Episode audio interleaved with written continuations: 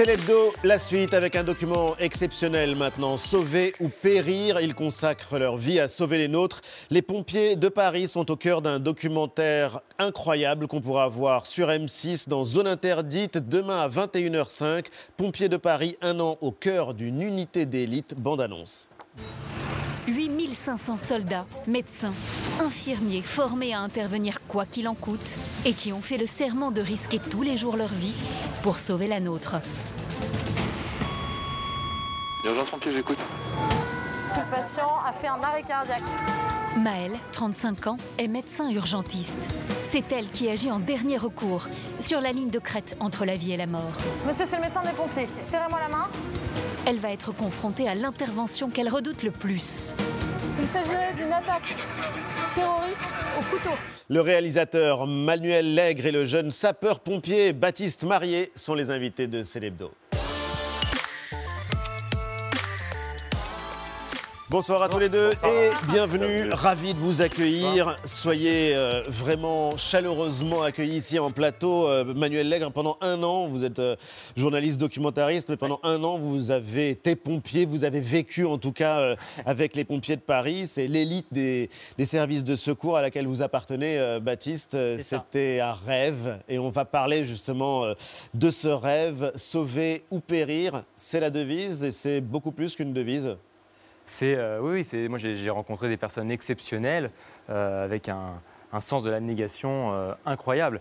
Et, moi, ce qui m'a marqué, voilà, c'est aussi, selon, il y a Baptiste qui m'accompagne, c'est la moyenne d'âge des, des, des, jeunes, dont la moyenne, en, moyenne, les, les, les, pompiers donc, qui, qui, qui, poussent les portes de, du centre de formation ont 20 ans. Euh, et ensuite, en caserne, la moyenne, elle, voilà, elle 28 ans, mais, mais, très très jeunes, très très tôt, ils sont confrontés à des situations extrêmes, vraiment. On va en voir une, évidemment, qu'on a tous en tête. C'est 8000 euh, soldats, des médecins, des infirmiers qui sont prêts à intervenir, à mettre leur vie en danger absolument tous les jours et à n'importe quelle heure de la journée ou de la nuit pour euh, sauver nos vies. Des pompiers qu'on a tous admirés, évidemment, au moment de l'incendie qui a ravagé Notre-Dame en, en avril 2019. Il y a ces images spectaculaires qu'on a tous en tête, euh, mais des interventions, il y en a tous les jours. Et c'est ce qu'on découvre en regardant le, documentaire. Il y a plus de 1100 interventions par jour. Ça veut dire euh, une par minute. Et il y a aussi, euh, à côté de Notre-Dame, les dangers du quotidien qui font justement aussi le travail des sapeurs-pompiers. Une casserole bouillante laissée sur le feu et qu'on a abandonnée. Et juste pour prendre la mesure de sauver ou périr, c'est 28 403 vies sauvées l'année dernière. Vous, vous êtes plongé en immersion dans une caserne, c'est l'une des grandes casernes de Paris, c'est celle de Ménilmontant, nord-est de la capitale. Et c'est la première fois que des pompiers ont accepté de former un journaliste, mais de le former, euh, en l'occurrence, pour euh, vous permettre de les accompagner et de pouvoir les filmer au moment des interventions. Voilà, ce qu'il faut savoir, c'est que la formation, elle dure 4 mois, les formations des pompiers de Paris. Euh, il y a deux mois qui sont, qui sont dédiés au, secours à victimes et deux mois au feu. Nous, ensuite, on a, on a aménagé ces deux mois, parce que, évidemment, le, le, journaliste n'a pas vocation à tenir une lance à incendie. Donc, on a réussi à dégager une dizaine de jours déterminants pour euh, apprendre à s'équiper, apprendre à ne pas les déranger. On regarde à quoi ça ressemble Exactement, allons-y. Démonstration. Un formateur ouvre la porte du second local en proie au feu.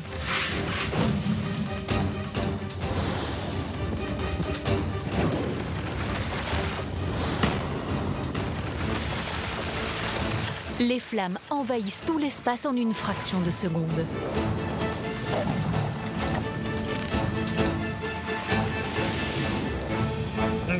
Jamais rencontrer cet accident où on a vraiment toutes ces fumées qui viennent s'enflammer. Là, on aurait vraiment été en danger extrême.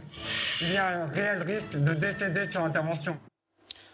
Vous pouvez nous euh, décrire ce qui vient de se passer sur l'écran En fait, euh, on vous met dans les conditions. Alors, on, est, on est dans un caisson. Euh, qui est euh, divisé en deux. Il y a une partie qui est, qui est, enflammée, il y a, des, il y a des, des, palettes en bois là, qui sont enflammées, et si vous voulez, il y a les fumées qui viennent euh, envahir le second caisson dans lequel on se trouve.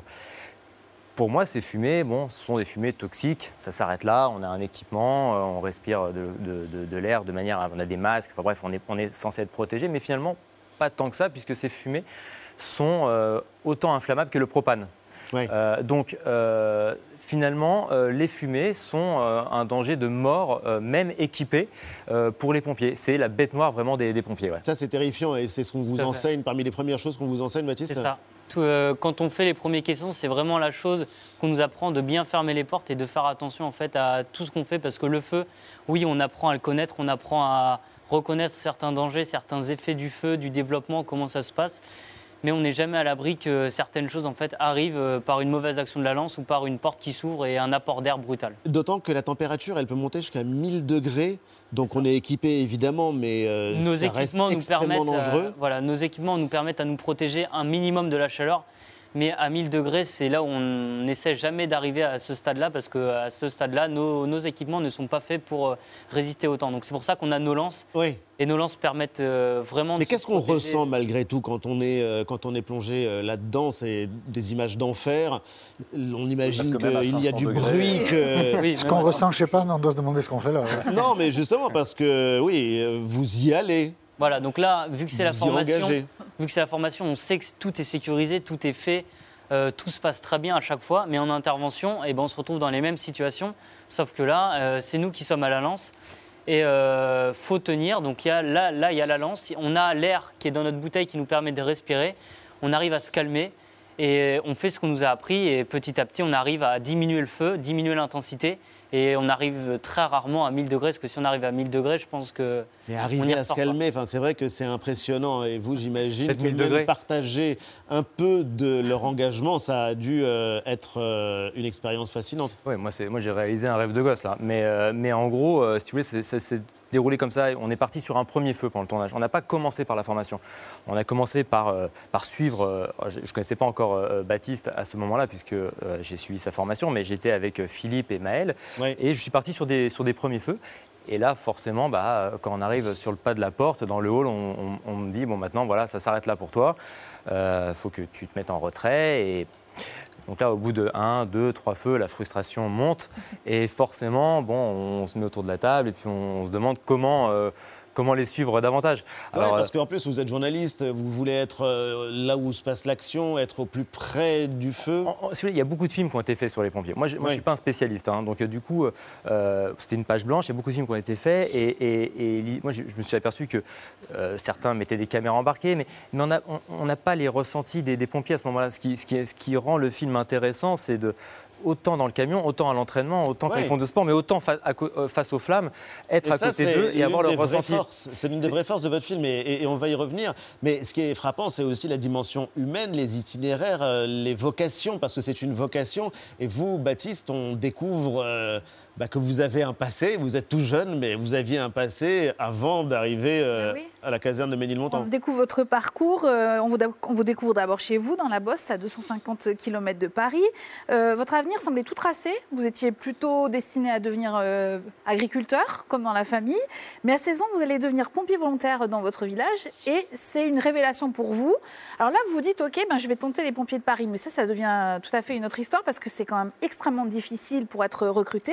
On vous suit dans le centre de formation, notamment au fort de Villeneuve-Saint-Georges en région parisienne. Les conditions de vie assez rudes, les exercices physiques très difficiles, et on va vous découvrir avant l'examen final de 6 heures.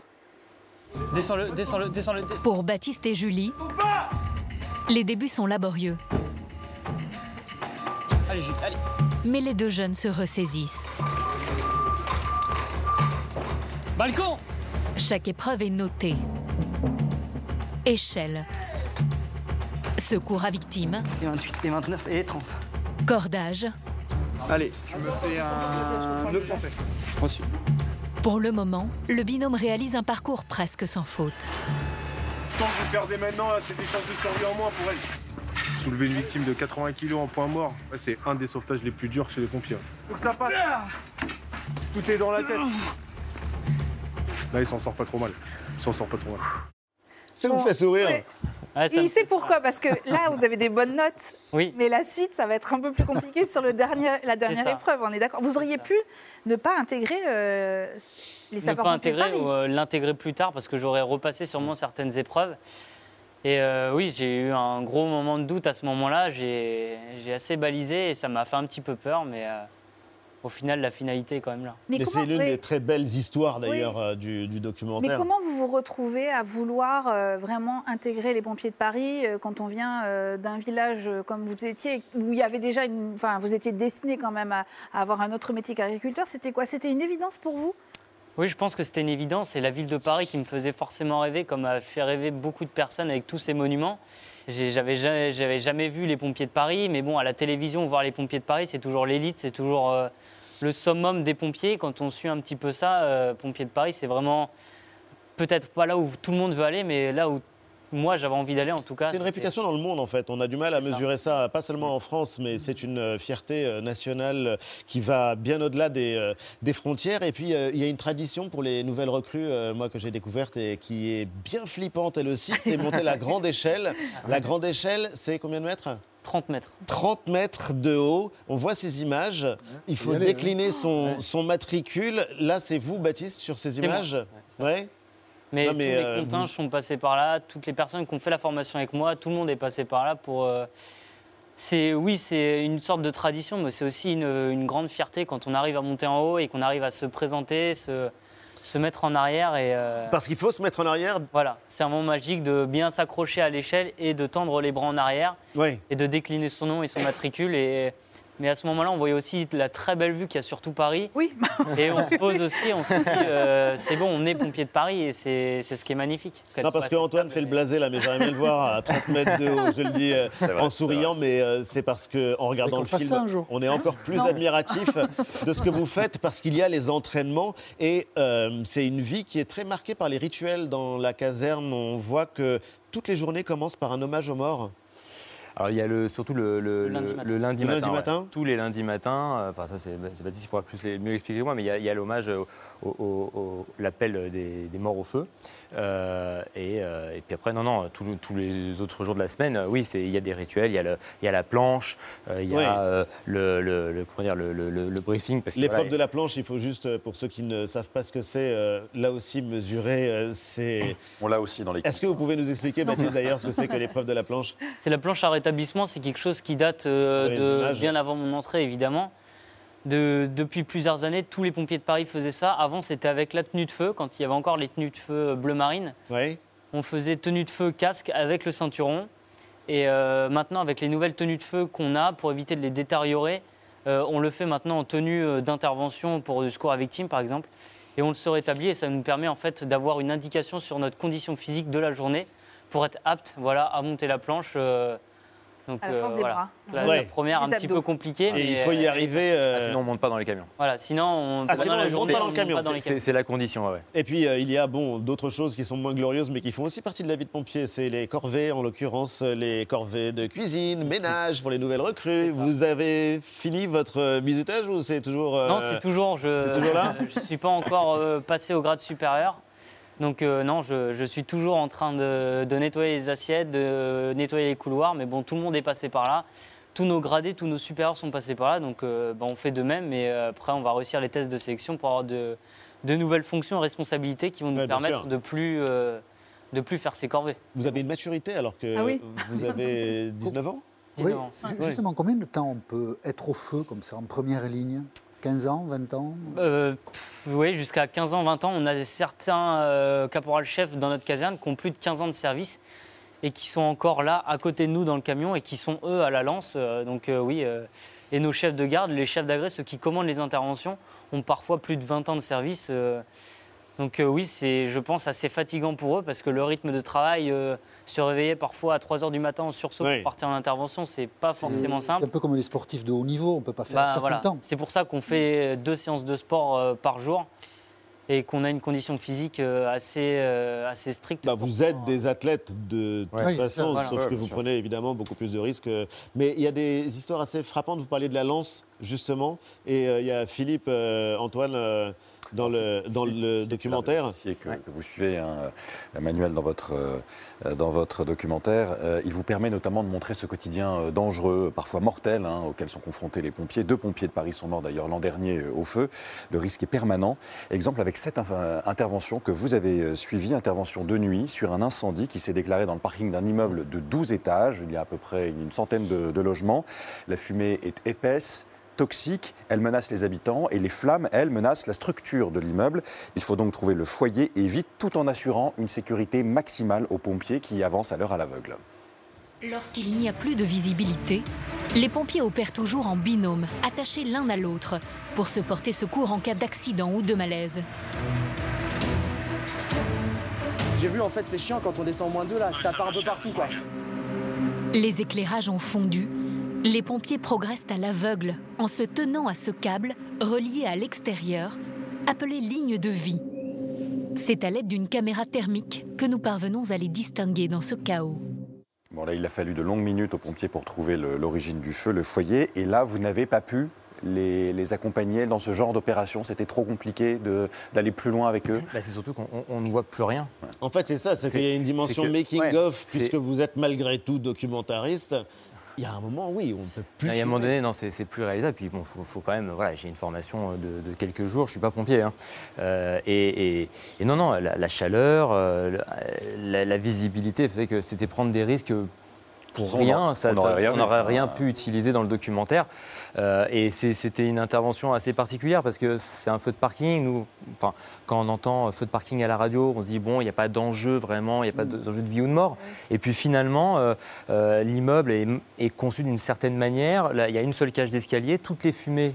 euh, montent dans les étages, Euh, il y a 12 étages et il est 1h du matin, 1h, 2h du matin, tout le monde dort, c'est silencieux donc, on- donc il y a pas mal de personnes qui ne répondent pas à l'appel, ils sont obligés de casser, euh, de casser les portes pour, euh, pour sortir vraiment tout le monde. Et qu'est-ce que vous ressentez quand, dans l'ordre de mission, vous l'appelez comme ça, euh, signale euh, un vrai problème, un incendie important Là, c'est quoi l'émotion Là, il y a une grosse montée d'adrénaline et euh, on est assez concentré en fait sur la, sur la mission qui va arriver. Tout le monde est un peu dans son truc. On s'habille correctement et on reçoit les premiers ordres. Sur la route, on reçoit parfois d'autres messages radio qui nous confirment certaines choses. S'il y a des victimes, euh, de la fumée qui part dans, dans les habitations au supérieur, par exemple. Oui. Et là, chacun sait, sait ce qu'il doit faire. On se refait la manœuvre un peu dans la tête qui peut se passer. Et après, avec euh, notre, euh, le, le chef d'agré de notre engin, le chef de- du véhicule, et ben, quand on arrive sur intervention, après, c'est un peu des automatismes et tout se fait. C'est ça qui est euh, dingue, c'est que tout est répété, re-répété. C'est une discipline et des automatismes et des gestes qui sont répétés avec énormément de, de- de minutie. Ça fait huit mois maintenant que vous avez euh, rejoint la, la caserne de, de Ménilmontant et euh, notre documentaliste formidable Liliane Zerki a retrouvé une archive de 1957. 1957, présentation de l'équipement complet des soldats du feu. Regardez justement et essayez de rester concentré. Alors, quelle est la tenue du, du soldat du feu? Eh bien, euh, tout d'abord les bottes, le pantalon qui est rentré dans les bottes. Afin d'éviter sans doute de. Afin d'éviter de détériorer le pantalon. Et les, bottes sont absolument indispensables, bien sûr. Absolument indispensable, oui. Le, le veston de cuir avec le ceinturon d'incendie, un ceinturon qui se dégrafe et s'agrafe très rapidement. Ensuite, il y a la cravate de feu euh, qui empêche les petites étincelles, le, le feu de rentrer dans le col et de brûler le cou. Euh, cette cravate de feu peut également servir de lien euh, pour faire un garrot ou pour attacher quelque chose, peut servir de ficelle, si vous voulez. Ça vous fait rire? Oui, bah ça. ça Pourquoi? Parce que c'est archaïque et. Voilà, et de, tout d'abord, donc on a toujours les bottes de feu comme euh, il y a ici.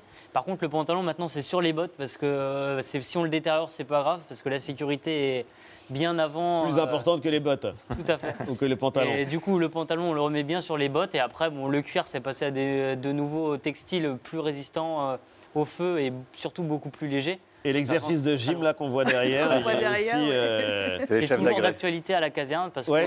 qu'une fois par an, on a des épreuves de gym euh, obligatoires et qui peuvent être euh, éliminatoires. Et du coup, on peut être, euh, on peut être pas éliminé de la caserne, mais être euh, redirigé vers des services si on ne satisfait pas aux, aux épreuves de gymnastique euh, une fois par an.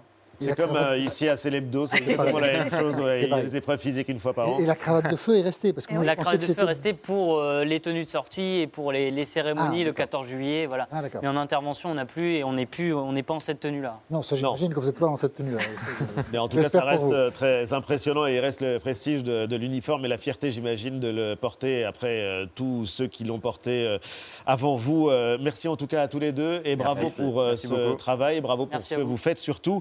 Pompiers pompiers de Paris, un an au cœur d'une unité d'élite. C'est le documentaire de Manuel Lègre à voir demain dans Zone Interdite, présenté par l'ami Ophélie Meunier. C'est sur M6 à 21h05.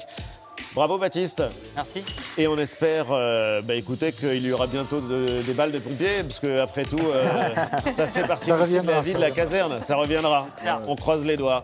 C'est l'hebdo, se termine. Merci les amis. Merci. Lundi, 19h, Babette, Le Moine et toute l'équipe de C'est à vous. Et quant à nous, on vous donne rendez-vous la semaine prochaine. Ciao.